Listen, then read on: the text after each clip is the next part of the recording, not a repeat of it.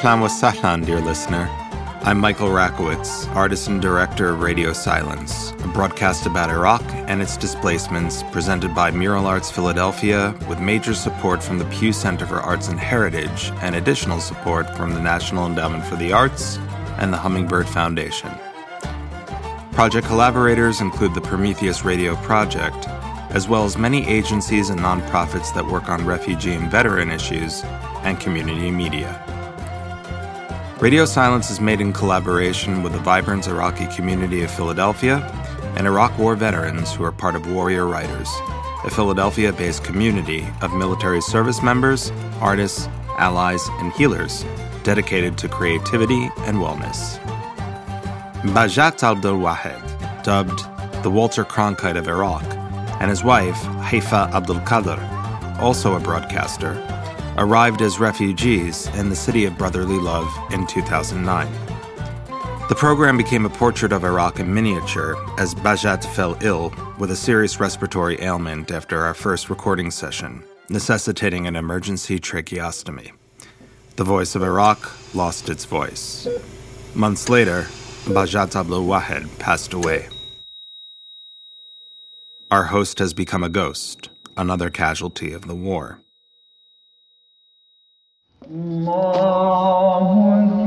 At his funeral, Bajat's friends spoke about how our project was even more important now. The show must go on, they insisted, to illustrate just how much of the country was slipping away, to resist cultural amnesia, to hold on to the best of what Iraq was, and what their new lives as Americans would be.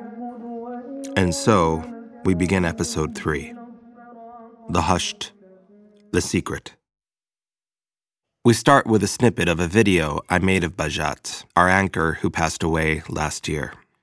In January 2015, he hosted us along with his close friends, Mayada and Mohammed. Mayada, an artist and architect from Baghdad, fled Iraq with Mohammed and their four children for Syria before arriving in Philadelphia. Bajat playfully grabbed a crystal trophy in the shape of a microphone, one of his many awards, and began mock interviewing Mayada. Very, very active. What you said about your husband? Have you any any uh, comment? Good. Comments? Yes. Yes. Answer. It's faithful. How is your name? What is your name? what is your name? yes.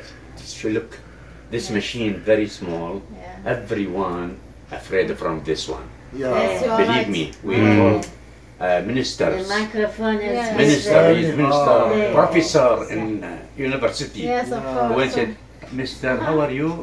Uh, Uh, Yeah. shaking. bravo.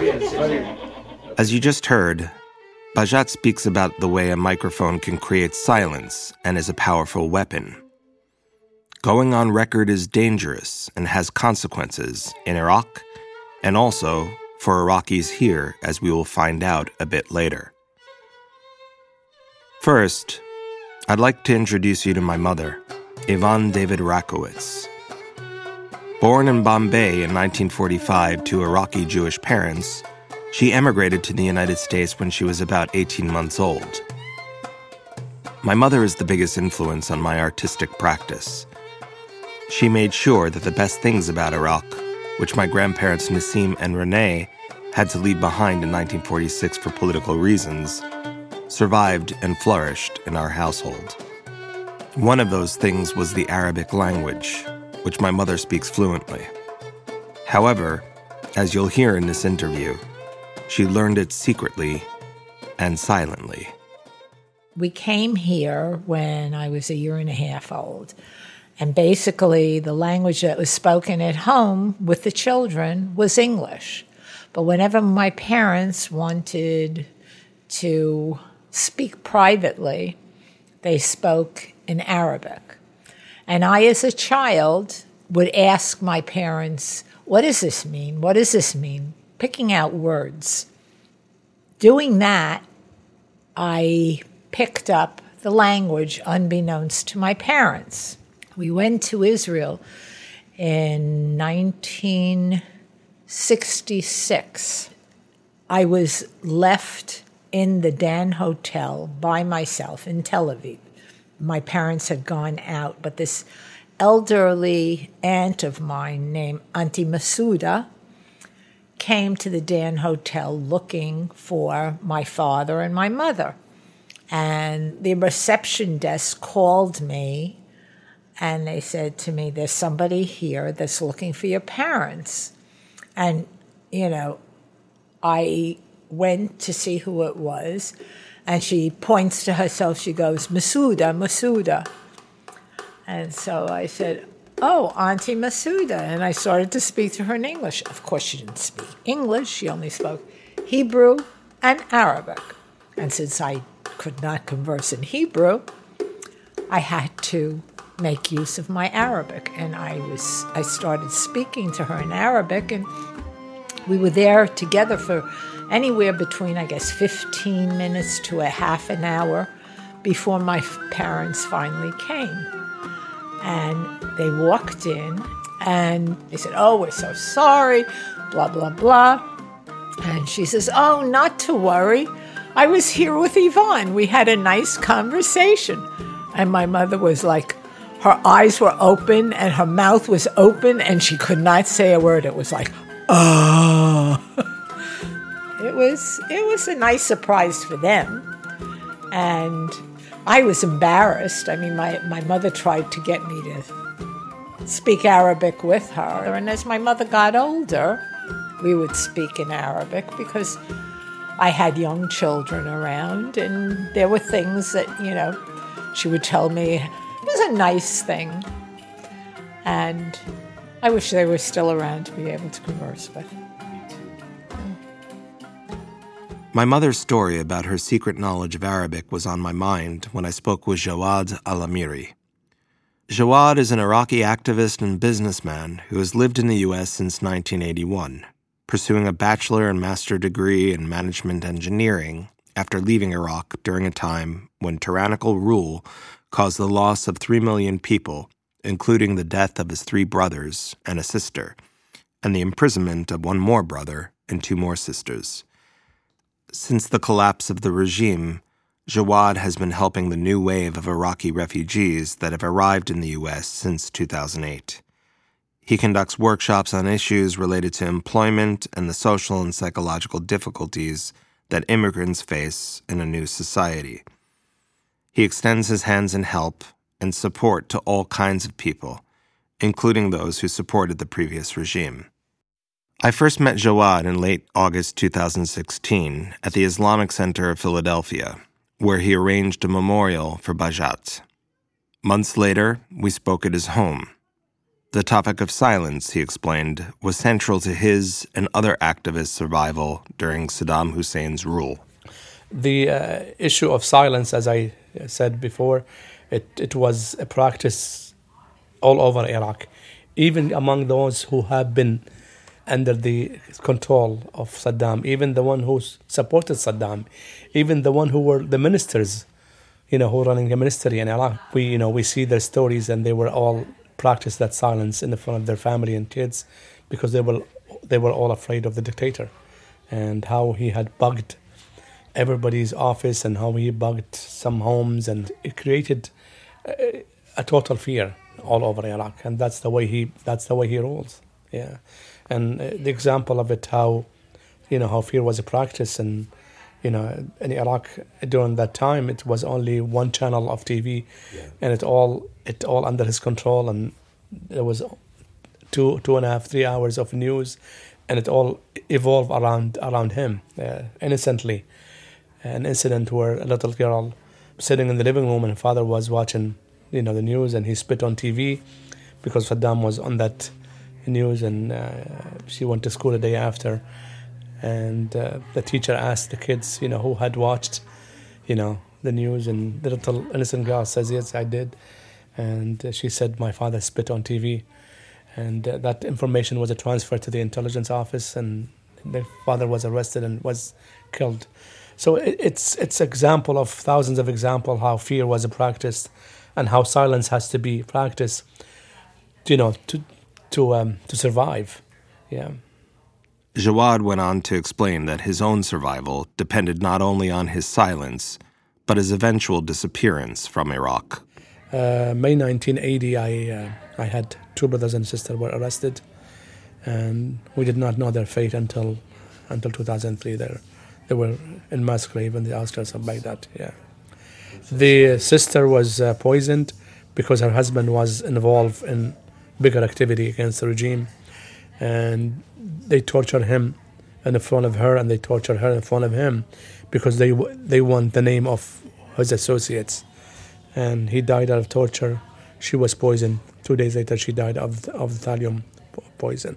So this brought me into um, a total fear not to be able to stay in Iraq. I was only I was I was 17 years old.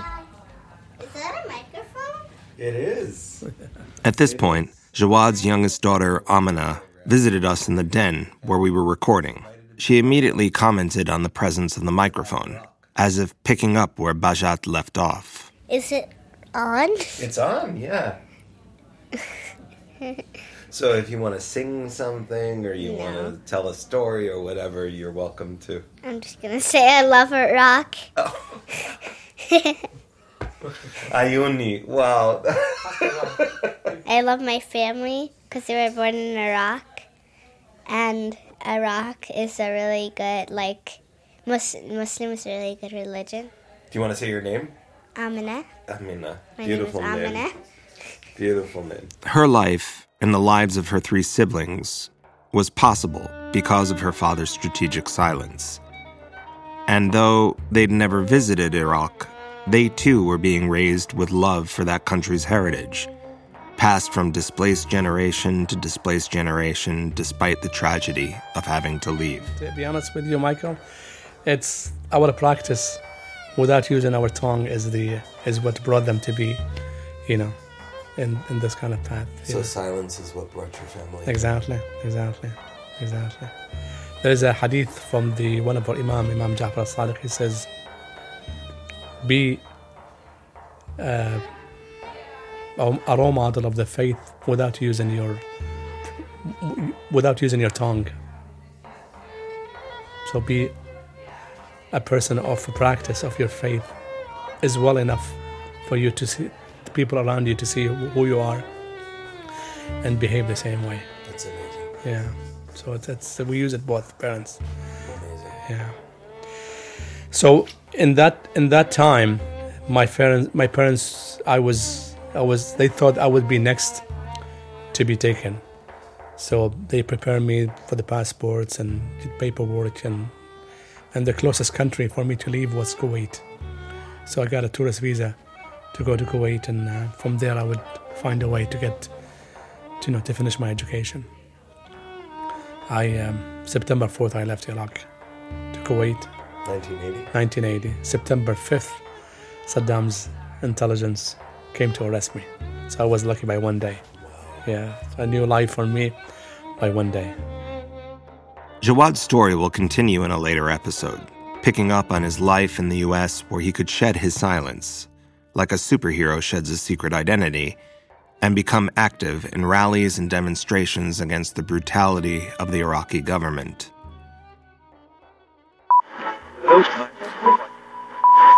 The Weather Report is brought to you by Iraqi Hospitality. We tried to make you a guest before you decided to be an invader. Iraqi Hospitality. Taste the difference. Available in the USA on a limited basis. There's another hero with a secret identity whose origin story begins in the Manayunk neighborhood of Philadelphia. Yarub al Obaidi was born in Diyala, Iraq in 1977 and has lived in the U.S. since June 2016 after residing for many years in Malaysia. Yarub was a designer, researcher, and author who worked as a lecturer at the College of Fine Arts at the University of Baghdad from 2004 until 2007. He redesigned the standard leather school bag for Iraqi school kids. He had to leave Iraq after some armed men came to his house asking for him. His family knew he had become a target, so overnight, Yarub and his three brothers were sent to his aunt's house. The next day, they left Iraq for Malaysia, one of only three countries Iraqis could travel to without a visa. Yarub is a man full of ideas, from proposals for restaurants. Uh, we make a restaurant called Big Balls. Big balls means everything is big. The dish, mm-hmm. the glasses, the containers, all is big. Yeah, the portion is the same. To a comedic film. I, I call the sticky day. Uh-huh. Oh, because of some uh, some weather and the humidity. Uh-huh. Yeah, the day becomes so sticky, and you can't imagine how funny they are. They, I mean, the normal the normal day of working of school, but the people are sticky to each other. When I met with Yarub on September 11th, 2016, he told me of his ideas for an Iraqi comic book superhero. Dolphin Man is a creative man, but he, he interesting in ocean and seas environment and to keep to, to, to save the animal. Then he help his father in the shop. He do uh, fixing the engines for the boats and uh, this one. Then he create something or instrument allowed him to go like a dolphin. Then he start his way to save the animal life by uh, himself by using his tools. What struck me about Dolphin Man was the way the character connected with the story of the Iraqi and Syrian refugees fleeing wars back home and making the dangerous journey across the Mediterranean Sea, trying to reach safe havens in Europe. Many never reach their destinations. It made me think of Elian Gonzalez, the six year old Cuban boy who, in 2000, became embroiled in an international immigration and custody battle between the United States and Cuba. On November 21, 1999, Elian and his mother Elizabeth and 12 others left Cuba in a small boat with a faulty engine, hoping to reach the United States. The boat ran into bad weather and took on water. Elizabeth and 10 others drowned, while Elian and two other survivors floated at sea on two inner tubes until they were rescued by fishermen who handed them over to the U.S. Coast Guard. Elian was temporarily given over to relatives in Miami until he was dramatically repatriated to Cuba months later. Drawing a picture reflecting his experiences at sea, Elian said that while he was clinging to the inner tube, he was surrounded by dolphins who would push him up when he started losing strength. I wondered could Dolphin Man rescue refugees lost at sea and help them reach their destinations? Recalling Elian's story made me think of Alan's. Alan Kurdi was a three year old Syrian boy who drowned shortly after the small, overcrowded plastic boat carrying him and 15 other refugees departed Bodrum, Turkey, for Kos, Greece. His lifeless body was photographed after it washed up on a Turkish beach, and the photo quickly became a symbol of the European refugee crisis. His brother Ghalib and his mother Rahana also drowned. His father, Abdullah, survived. The space between Elian and Alan. Yarub brought up the refugee crisis in our conversation, and Dolphin Man's character continued to develop. Somewhere nowadays, a lot of refugees they lost their life in uh, in the sea because they try to reach the dreamland, but uh, so many of them uh, fail. So many of the of children. So all all the stories is very sad, but Alan uh, yeah, Alan, yeah. Maybe one dolphin tried to help him, but uh, he failed Yeah. for that, and because you know, among all the other refugees, his body came to the land. Yeah, so many they they just We never. yeah never t- see them, of course. Yeah. On July 30th, 2017, during the Radio Silence performance on Independence Mall in Philadelphia, Yarub premiered the first episode of Dolphin Man, intended to channel the texture and style of early radio serials.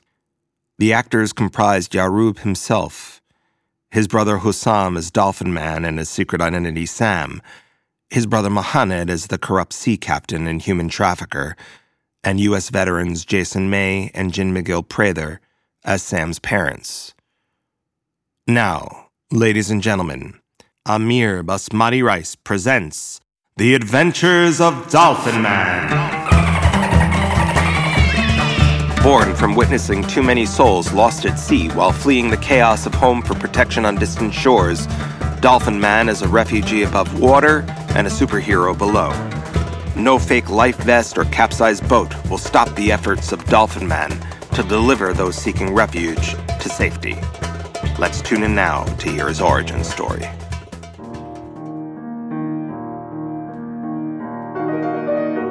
His name is Sam, short for Hassan. A nice and quiet guy.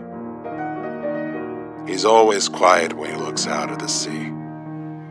He believes that he can tell the sea all his secrets, and the sea will also tell him its own secrets. He has a connection with dolphins. They understand one another. Oh, great sea. How far and deep you are. How many secrets inside you. How amazing you are in your extension. How huge you are in your breadth. How narrow you are for those who drown inside you. I feel so worried about Sam. He looks like he is always dreaming of something. Don't worry, dear. He was born for a different time, not ours. Let him dream and discover the world in his own way. How can I help the ocean environment? How can I rescue people fleeing across the sea? How can I help the animals who want only to live peacefully in deep water? I should create something to help me dive deep into the ocean. I should do something, not just look at people and animals suffering and dying.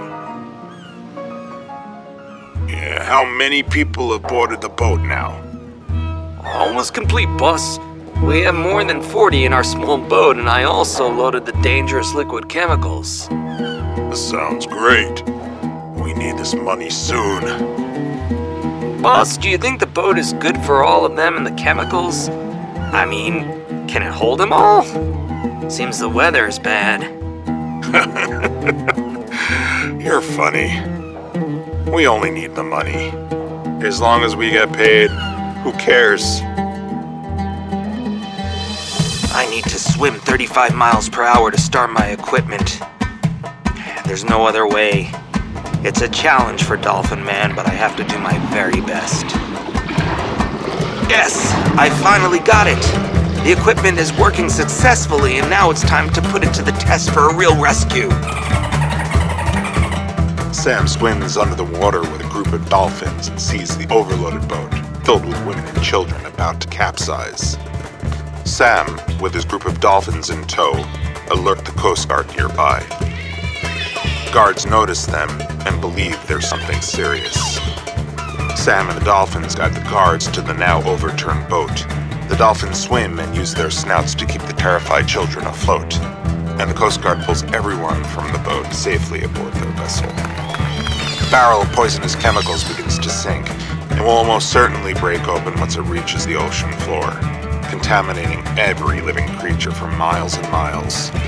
Dolphin Man activates his boosters and, after catching up to the fast sinking barrel, uses his awesome strength to push the barrel back up to the surface, where the Coast Guard loads it onto a lifeboat tethered to their ship. That was a close call. But for Dolphin Man, the mission is still not yet complete. The villainous captain of the boat and his henchmen are making an escape. Dolphin Man guides the Coast Guard to the bad guys, who arrest them. Now Dolphin Man and his dolphin friends feel at peace. As they swim, it's as if they are dancing, celebrating their first success. For at least one day, they've rescued the most vulnerable, fleeing violence back home, and kept poisonous chemicals out of the ocean.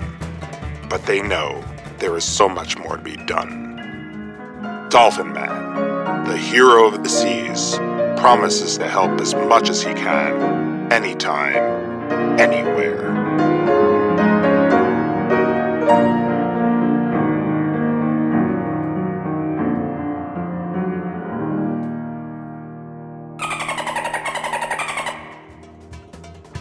That was the premiere of The Adventures of Dolphin Man. brought to you by Amir Basmati Rice. For that crisp hakaka, there's only one brand that will deliver time and time again Amir Basmati Rice. Taste the difference.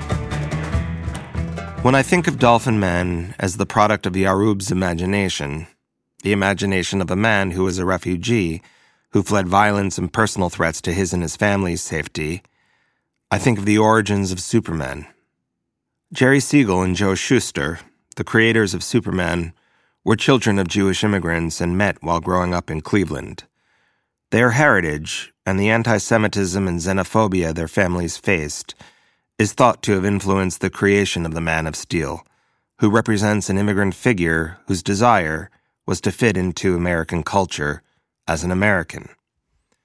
The creation of their superhero also takes the experience of being different and transforms it into a strength, as something that enriches the world and fuels an imaginary or visionary space.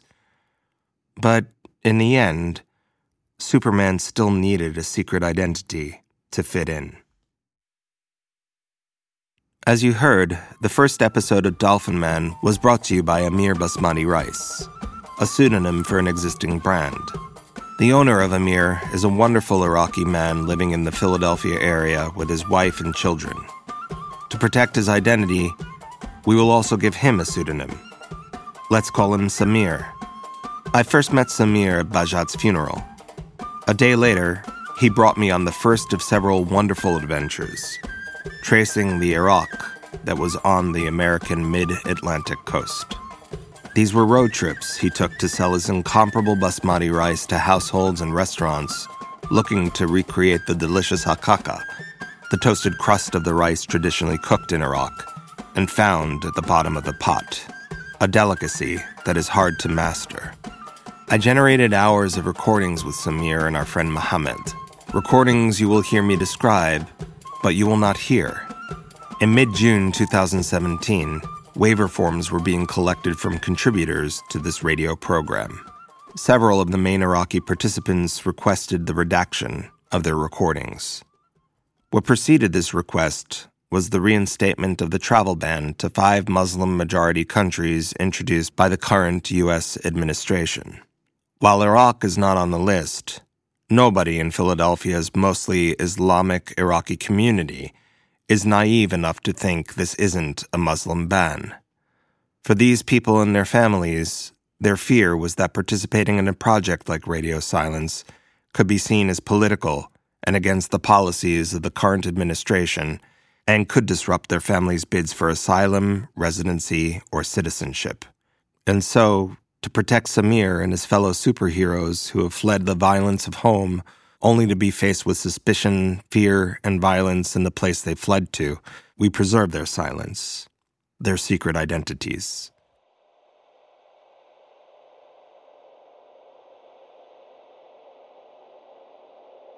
In fearful day, in raging night, with strong hearts full, our souls ignite. When all seems lost in the war of light, Look to the stars, for hope burns bright.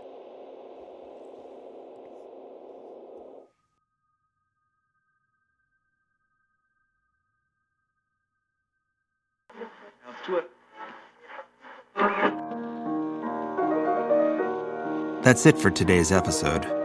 Radio Silence is curated by Elizabeth Thomas.